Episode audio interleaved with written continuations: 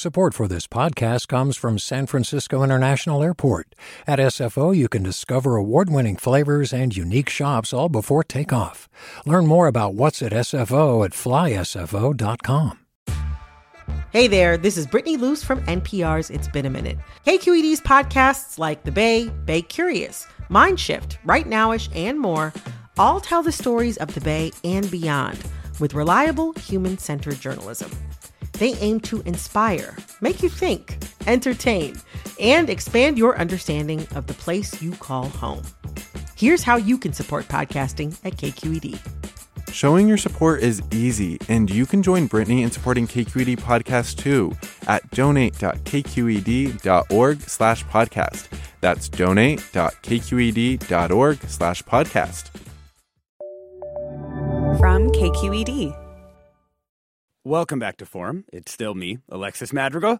Postpartum depression afflicts millions of American women each year and remains underdiagnosed and undertreated. In 2019, the FDA approved brexanolone, the first drug specifically for postpartum depression. Studies showed that it worked quickly and well, but it's also expensive and new. And a recent KQED report found that Kaiser Permanente, the largest health provider in California, has set very tough conditions on prescribing it. KQED reporter April Dembosky joins us to discuss her reporting and the challenges mothers face in receiving treatment for postpartum depression. Welcome, April. Thank you. So, first, let's talk about postpartum depression, which affects perhaps one in eight mothers in the United States. Um, it seems like it has uh, come to the fore in recent years as a major mental health problem.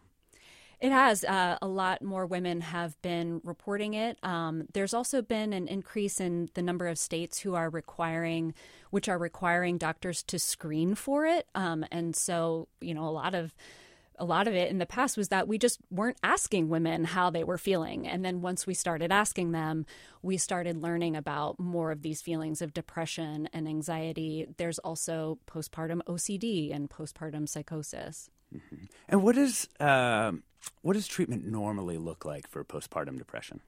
Well, it's it's first of all, it's important to note how many women who have postpartum depression never get any kind of treatment, and there's a lot of reasons for that. Um, women are really busy taking care of a new baby and figuring out this new normal.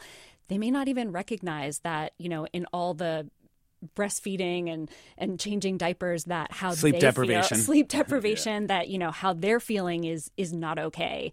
Um, they may be too busy to go to the doctor. Um, there's also there's also been doctors who have been reluctant to treat women who are pregnant or breastfeeding. And so it's been more recently that um, we've come to understand that anti, some antidepressant medications are safe to give to women during uh, breastfeeding. Got it. And so that would be like the the treatment would be sort of normal depression treatment, like you'd get SSRIs and you'd get the, the sort of standard litany of antidepressants? Exactly. And while some of these antidepressants do work for women, uh, one of the things that's difficult for providers and for women is that they can take quite a long time to kick in for to six weeks. And when you're a new mom feeling terrible, that can feel like an eternity. What questions do you have about treating postpartum depression? Do you have an experience to share with accessing treatment for postpartum depression? Give us a call now at 866 733 6786. That's 866 733 6786. You can also get in touch on Twitter and Facebook. We're at KQED Forum or email your questions to forum at kqed.org. We're talking with April Dembosky, our health correspondent at KQED News. So there's a new drug um, that has, was approved in 2019, I believe, for um, treating postpartum depression. Can you tell us about you know just how it works and how it's different from traditional uh, depression treatments? Right. So. Um, typical antidepressants work by acting on the serotonin system in the brain. Brexanolone is essentially a synthetic hormone. So one of the things that, you know, doctors don't 100% understand you know what causes postpartum depression but they do believe it's triggered by hormonal changes. So when women are pregnant they see a huge rise in um, progesterone estrogen um, and another um, metabolite of progesterone which is called allopregnanolone. And then when after they have the baby all of those hormones plummet.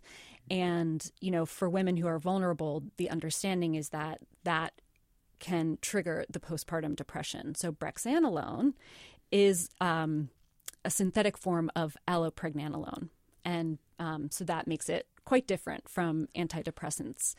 Um, and the way that it's delivered is through an infusion. So women go to the hospital for, for three, two and a half, three days.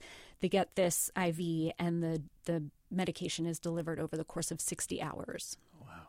And were there any sort of notable side effects? Is that why it, the treatment actually occurs sort of inpatient as opposed to just taking it outside? That's exactly that's exactly right. So they um, dizziness, headaches, but then there were a certain proportion of women who, you know, almost fainted or did faint, and so that's why the FDA put this um, restriction on brexanolone that you had to be in the hospital and the health centers that deliver the medication have to be certified. They have to go through a certain level of training, and they have to monitor the women throughout the entire treatment.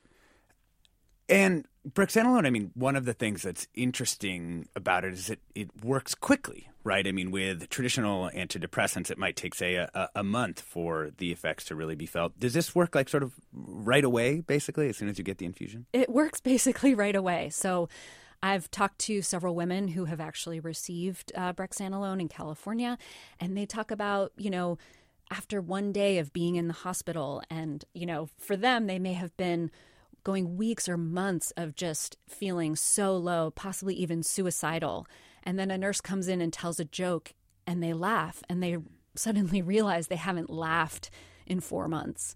Uh, so women have told me they feel a, a certain sense of clarity, uh, you know, a lifting of that that veil of of low mood. Um, and in the studies, uh, that those improvements lasted 30 days, that, which is what they studied. Some of the women I talked to are, you know, months out from treatment and still feeling better.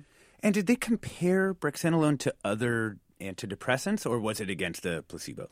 Only against a placebo. So, you know, we we do know that brexanolone works better than nothing but we haven't done a study comparing how whether it works better than Zoloft, for example, or electroconvulsive therapy, for example. Got it, got it. Okay, so that sort of brings us to the point where your really your investigation, specifically about Kaiser, begins. Um, you started talking to women who were trying to access this treatment, and what what happened? Um, so basically, you know, in talking to different women who have gotten the treatment, I asked them, well, you know, did you have any issues with your insurer covering it? Because back in the early days, when it was first approved by the FDA, there was concern about that. Uh, you know, brexanolone is expensive. It's thirty-four thousand dollars for the medication. It it can you know give people a little sticker shock. Um, but what surprised me actually was that a lot of women that I spoke to in California uh, did not have issues with their insurance. It may have taken a long time for them to get authorization. Um, but when I talked to women who had Kaiser, they reported just a, a real burden in trying to get access to this medication. Yeah. And and what were those roadblocks that were getting thrown up? So, you know, the different insurance policy d- different insurers have different policies you know for for covering this medication. Um, a couple of them will say you know before we're going to pay for this medication we want to make sure that you know this other antidepressant may, let's make sure that that may not work first. So they'll say if you try this one medication it doesn't work then we'll then we'll pay for brexanolone. There's one plan that will say you know what try two medications and then we'll pay for brexanolone but Kaiser is is different in a lot of ways. They have recommendations for their doctors and they recommend that women first try four medications, show that four medications don't work. Also consider electroconvulsive therapy and then they'll consider brexanolone. No, Kaiser obviously has a different structure. You know, they're both providing the health care as well as uh, acting as the payer, the insurer as as well. Um, did outside experts from Kaiser find what they were doing to be sort of a, a reasonable way of doing care? Well, when I talk to perinatal psychiatrists, uh, you know, people who've been taking care of women with postpartum depression for a long time, they were really surprised by this guidance. Um, you know, knowing that typical antidepressants can take four to six weeks to kick in, So if you fail one and you've you know a month has gone by then you've got another month right. there's four months right there yeah, exactly right. some women have terrible um, side effects from medications that are just not tolerable um, and so the other thing is is that you know this is a really urgent condition uh, if you know women who experience postpartum depression often may feel detached or indifferent toward their baby, it can really affect the mother baby bond. And if that is affected, there if you don't treat it long term, there can be effects on the baby, social, cognitive, emotional development. And so there's a real sense of urgency among women's health providers in trying to treat this condition quickly. The other thing is that brexanolone was only studied in women uh, who were six months postpartum or less, and so there really is sort of a clicking, uh, a ticking clock with this medication uh, that you it, it might run out if yeah. you have to go through that many medications. No, you did. You were able to get Kaiser to talk with you on the record, and what did they? How did they describe what they were doing, and and what was their reasoning for for this kind of you know throwing up these kinds of conditions? Well, they make the distinction as you did that they are they're an integrated health system, so they're not like traditional insurers. You know, where you have a health plan sort of making all the decisions about what you get and what you don't get. At Kaiser, it's the doctors who are making these decisions based in a clinical setting, you know, in conversation with the patient. And they say that, you know, the inclusion criteria that they are using, um, they say, well, for us, these are just recommendations. You know, our doctors can use their clinical judgment and, you know, they don't have to follow them to the T. Um, but when I talked to, you know, women who had tried to get the medication, some of them were, you know, cited this inclusion criteria and said, you don't fit this criteria. You haven't failed four medications. You haven't tried ECT. You're past six months. So, you know, I think there is um, not a lot of clarity and exactly, you know, even among doctors about how closely they're supposed to follow these recommendations. Um, Kaiser has since said that they have communicated with their doctors that um, these are recommendations and not requirements, but they haven't. You know, I asked them, "Well, how did you communicate that?" and and they were not forthcoming. Andy tweets. Great piece on postpartum depression, but every time you say women and mothers, I do find myself saying people and parents, at least sometimes. People who don't identify as women also have babies. Thank you for that reminder, Andy. And let's go to Kia in Oakland. Hi. yes. So uh, a couple of things. Um, one is that I think that yes, uh, there is probably something about hormones that cause postpartum, but I'm also convinced that there are other factors such as um, other stressors, not having a supportive spouse, and, and just having, um, you know, in my case, I had a, a younger child to look after, and I did not was I'm not in a very supportive relationship. So there was so much other stress in addition to that that um, was just incredibly made it incredibly difficult. Um, the other thing is how hard it is for people to really uh, recognize postpartum. In my case, I'm married to a doctor, and he didn't he didn't uh, didn't point it out, didn't see it. I suffered for a year and a half on my own, until it got so bad that I went to Kaiser and asked for help. And I w- I'm not the type of person to, to seek help. Yeah. So um, finally, I just got a point where I, I couldn't get out of bed and got help, got on medication, Zoloft, and that literally saved my life. But it, that recognition did not come from a physician that I'm married to. Mm-hmm. So um, if if a physician couldn't recognize it, I just feel bad for women who are married to non-health care providers that like suffer alone. Yeah, thank you, Kia. And April, is that a pretty common experience? Have you heard that from a lot of women you've interviewed? That is really common. It's just, you know, as I was saying before, there's so much that is new in this postpartum period that it can be, you know, really difficult. There's also this cultural expectation that when you have a baby, you know, you feel great and you are filled with joy and happiness. And so when you have feelings that contradict that cultural expectation, it can be really difficult to admit to yourself. It can be difficult for the family to to understand that. And you know, the other thing the caller said, um, you know, we have seen a massive cultural shift in our family structures in the last, you know, 50, 100 years. We don't often live around extended family, you know, parents and grandparents who can come and help. And so a lot of, you know, new moms feel can feel really isolated. We also in the U.S. Um, have some of the worst policies around, you know, paid family leave, both for for moms and dads, and so, you know, I've talked to doctors who say, you know, they have.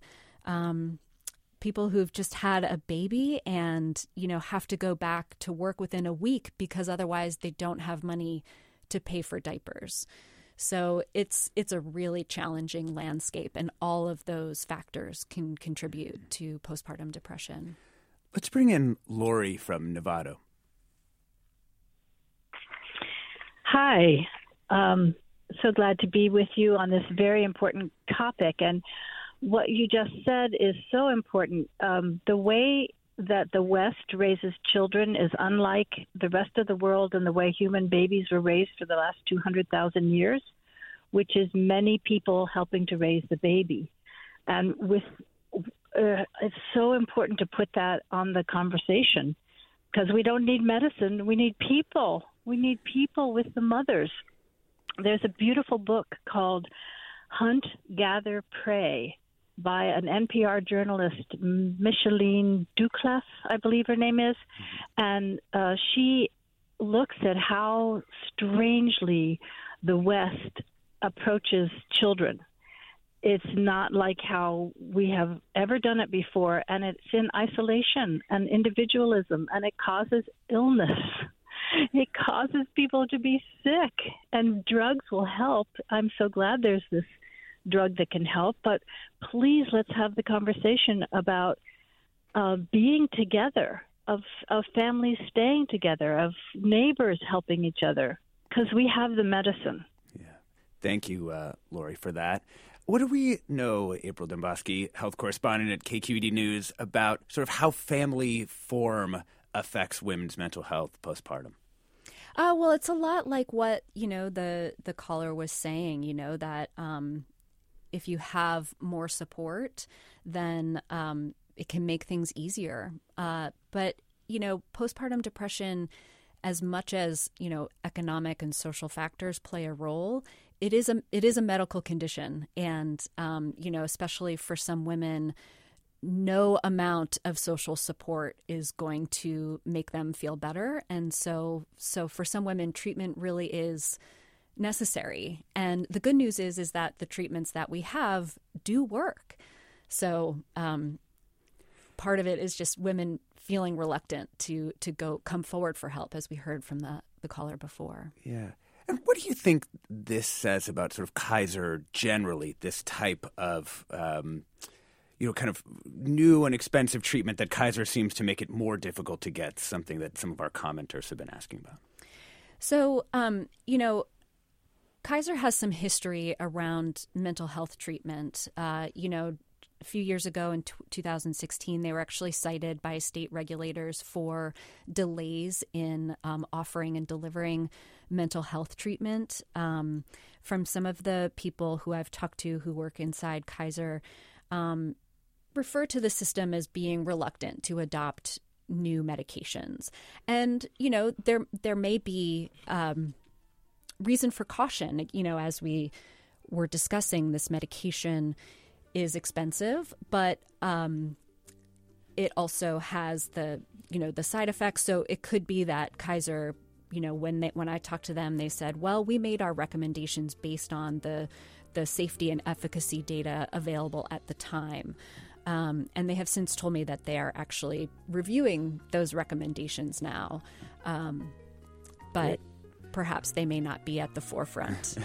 We've been talking with April Dembosky, health correspondent at KQED News, about the challenges some patients face accessing treatment for postpartum depression.